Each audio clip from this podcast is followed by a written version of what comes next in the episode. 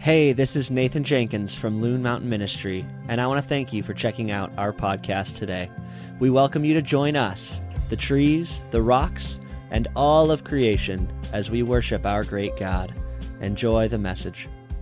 I don't know about you guys, but after the ladies were done sharing about the good news of peace, I wanted to just be done for the morning. That was incredible. That was incredible. And I'm going to brag on Nancy for a minute. If any of you know Nancy, Nancy this year has walked through the valley of the shadow of death. She lost Jeff uh, back in the spring, and it's not been easy. And what I noticed up here, I don't know if you noticed, but Nancy had verses about peace memorized. She didn't use her bulletin. She didn't use the Word of God. She spoke words of peace from her heart. Why? Because she's had to. If you're sitting here this morning, if you're behind that screen, don't wait until you have to. Memorize God's Word and hide it in your heart. And peace is an outcome. But not sinning against God is a greater outcome. The Bible says, I've hid the word in my heart that I might not sin against you. It was beautiful this morning. And then to hear Priscilla read and Christine read. Christine, I love the traditions that you grew up in. And I could see it today in the reading of God's Word, and that was beautiful. I could see the faith in Priscilla many years that have not all been easy. So we're celebrating Advent, and last week we lit the candle of hope. And I want to bring your attention to the original words. And the original word of hope want to look this up so I don't say it wrong. The Hebrew word is kavah. And kavah, as we learned last week, meant to wait in tension. Wait while being, you know, tense. So it's like waiting on somebody who's blowing up a balloon before it pops. Right? Have you ever been around someone that keeps blowing up a balloon and you're like, ah, oh wait, ah, right? That's that. And in our world, when we as humanity decided to do things our own way, to say we want our glory, we want my way, I want my way, the Bible is very clear that sin entered the world and so death by sin, brokenness entered the world. You don't need to be a rocket scientist to see that our world is broken. You to flip the TV on for 30 seconds, and you will see our world is broken. We wait in a state of tension. And the Old Testament waited for the arrival of Christ. And then Christ came and redeemed us of our sins. And now the body of Christ, we the believers, wait for dad to come home from the business trip. I've shared this analogy before, but it means the world to me. We, as believers, wait like a child waits for dad to come home from work. I know I had a bay window. We had a split foyer, and our living room was on the second floor. And I would look out that bay window waiting for dad to come home. Jesse, when he was little, waited for me and would bound towards me and meet me in the dooryard with a big hug. That's how we are to hope as Christians. Remember, as a child, you waited for Christmas. You hoped for Christmas. You got excited about Christmas. We, as the body of believers, we wait, we hope for the return of Christ. And we've been waiting and hoping for the return of Christ ever since Jesus hit the up button on top of that mountain and ascended into heaven. And the Bible says, and we put faith in the scriptures, that he ascended into heaven and sat down at the right hand of the throne of the Father and is praying for you and is praying for me. So that's kavah, hope. We hope. We hope with tension. We hope with expectation. But we also hope in pain. This world is broken. We wait in pain. This world is broken. Nancy can tell you a lot about pain. This year's been very difficult. Nancy has hid God's word in her heart I have been extremely encouraged as a minister by Nancy and her faith. So we're on to peace. And like I said, knowing the original word is helpful, like the Hebrew word kavah for hope. The Hebrew word for peace is beautiful. And this is how Jewish people greet each other. Shalom. Say it back to me. I'm going to say shalom and then you say shalom. Shalom. And that is how Jewish people greet each other. Shalom. It's beautiful, isn't it, Jim? Such a beautiful word. And in English, peace essentially means the absence of conflict or the absence of war. What I love about the Hebrew word shalom is it's not just an absence of something. It's the presence of something that makes life complete. Shalom means actually completeness or wholeness. Shalom means that feeling that you have at 3 p.m. on Thanksgiving Thursday. I don't know about you, but at 3 p.m. on Thanksgiving, I was whole. Like a good 260 pounds whole. Were you whole on Thursday? Hope you were.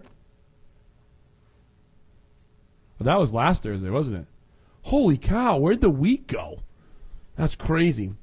But the word shalom means complete. So, when Solomon, right, when Solomon rebuilt the temple, when they put the last brick in the wall, when they replaced the last broken stone, they stood back and said, It is now shalom. The temple of the Lord is now complete. It is now whole. And just like last week, we learned that in Christian thought, in Christian belief, in God's Word, uh, hope is a person. In Christianity, it all depends upon the object of hope, the object of peace. To this week is the same. Peace in the scriptures, peace in the Bible is personal. Personal peace. We all have hope. You drove here. You put a lot of hope in a car in a really, you know, crummy day. You put hope in, in the plowing guys. You put hope in the people that shoveled the, the dooryard. We all have hope. The difference between Christianity and the rest of the world is the object of our hope. We all search for peace. We all want peace. We all have ways that we try to manufacture peace. But the Bible is very clear that only one person brings true peace. And that is Jesus. What I find is incredible about peace, and I think it speaks very, very loudly to me and very loudly to us today in 2020. If you have not understood that there's a war for your brain, that there's a war for the way that you think, you've really not been paying attention. And it's incredible that scripture written over 2,000, 3,000 years ago says this You will keep him in perfect peace. Whose what? Whose mind is stayed on you because he trusts in you. What does Philippians 4 6 through 7 say? Be anxious for nothing, but in all things, through prayer and supplication, let your requests be made known to God. And the peace which is in Christ Jesus will guard your what? Heart and mind. There isn't anything in Scripture that says, come to Jesus and He will grant you situational peace for the rest of your life that there won't be conflict in your marriage and there won't be conflict with your in-laws and there won't be a time where you drive 45 minutes in the snow to find out that practice was canceled to turn around and drive back. That was my morning. Waterville didn't open this morning. There's a 100 mile an hour gusts at Waterville. Being a mountain guy, I should have known that before I left, but I was, I think, asleep at the wheel and just drove to Waterville. The Bible is not about situational peace. Do some circumstances happen where I believe God interacts and gives us situational peace? You better believe it. I have experiences where I've known that's happened. You have, and the Bible says. But the Bible says this that the peace which passes all understanding, in other words, the peace that just don't make sense. Nancy has said multiple times this year that she has peace. That doesn't make sense. That doesn't make sense. And the peace that passes all understanding will guard. You know what's cool about peace in Scripture? Peace isn't some lazy dog that sleeps on the front and is just this cuddly little thing. We love to think peace. What we, what, what's this, the national symbol of peace? The dove. Right? And that comes from where? It comes from Scripture. But when you know what I see about peace here? It ain't a dove. Peace is a guard dog with sharp teeth and strong. And I don't know about you, but I need that guard dog on my side. Because my mind loves to do this thing called the toxic spiral. Anyone else's mind know a toxic spiral? Mine does. I get on the stupidest things and then get super angry and then get so mad. And my wife reminds me, oh, that's the toxic spiral. You don't like being told about the toxic spiral when you're in the toxic spiral.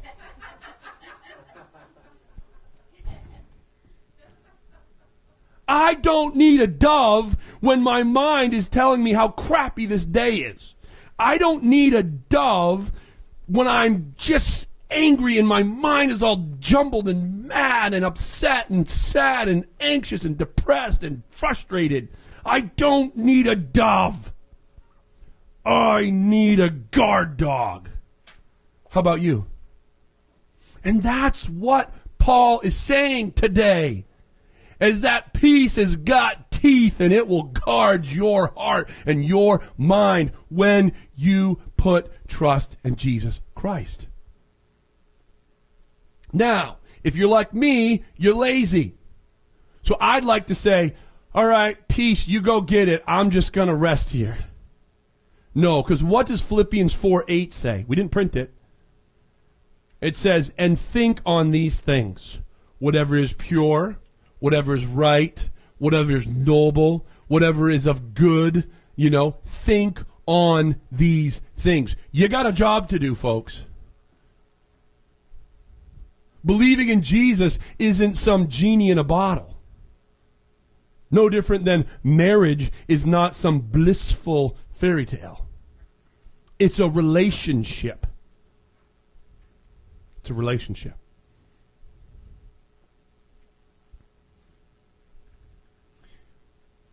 If we don't remember that our hope and our peace is based upon the correct faith in Jesus, we will be off. You and me.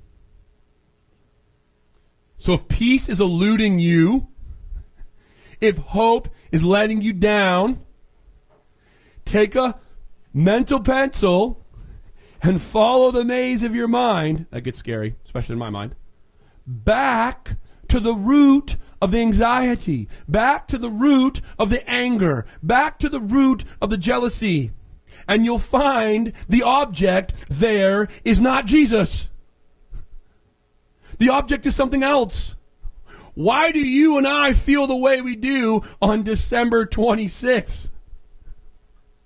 Because our hope and our peace was in a day in the in the ham or the turkey in the family in the perfect home mom why do you find yourself crying on December 25th at night or on the, the 26th? Why? Because the kids didn't come together the way that you envisioned. I'm sorry, your house is not Hallmark. Neither is mine. Our hope, our peace must be in Jesus.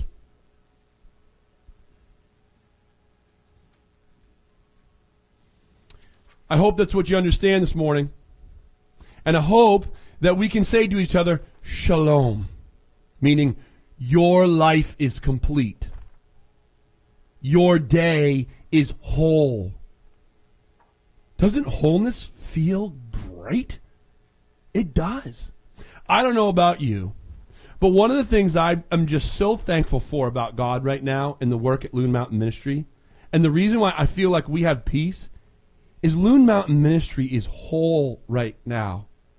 There is shalom at Loon Mountain Ministry. Why? Why? Because in this very moment, there is someone between the age of zero and two here. There is someone between the ages of two and ten here. There is someone between the ages of 11 and 20 here. There is someone between the ages of 20 and 40 here. There is someone between the ages of 40 and 60 here. There is someone between the ages of 60 and 100 here. That, I heard that amen back there. That, my friends, is shalom. And we are complete at Loon Mountain Ministry not because of our programs, not because we're able to put this online or we have a coffee shop or a thrift shop. Those are all great things, but our shalom rests in Jesus Christ. And the Holy Spirit's doing a work at Loon Mountain Ministry that none of us could ever predict it. And through hu- humility and through steadfastness, we will put our hope and faith in Jesus Christ, and He will grant us peace. A peace that doesn't make sense. Jesus, we love you. We're thankful for your patience with us, that you grant us hope and peace, even when I personally throw it back in your face with doubt and anxiety and anger and frustration, that you continue to come with calmness and gentleness, that it is your kindness that leads me to saying, I'm sorry. I thank you, Lord, that peace has teeth. And when I put my faith and hope and trust in you, the guard dog of peace will ward off those stupid thoughts that aren't even mine.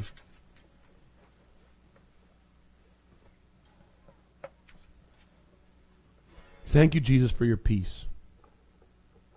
Thank you for your sacrifice, your victory over sin and death.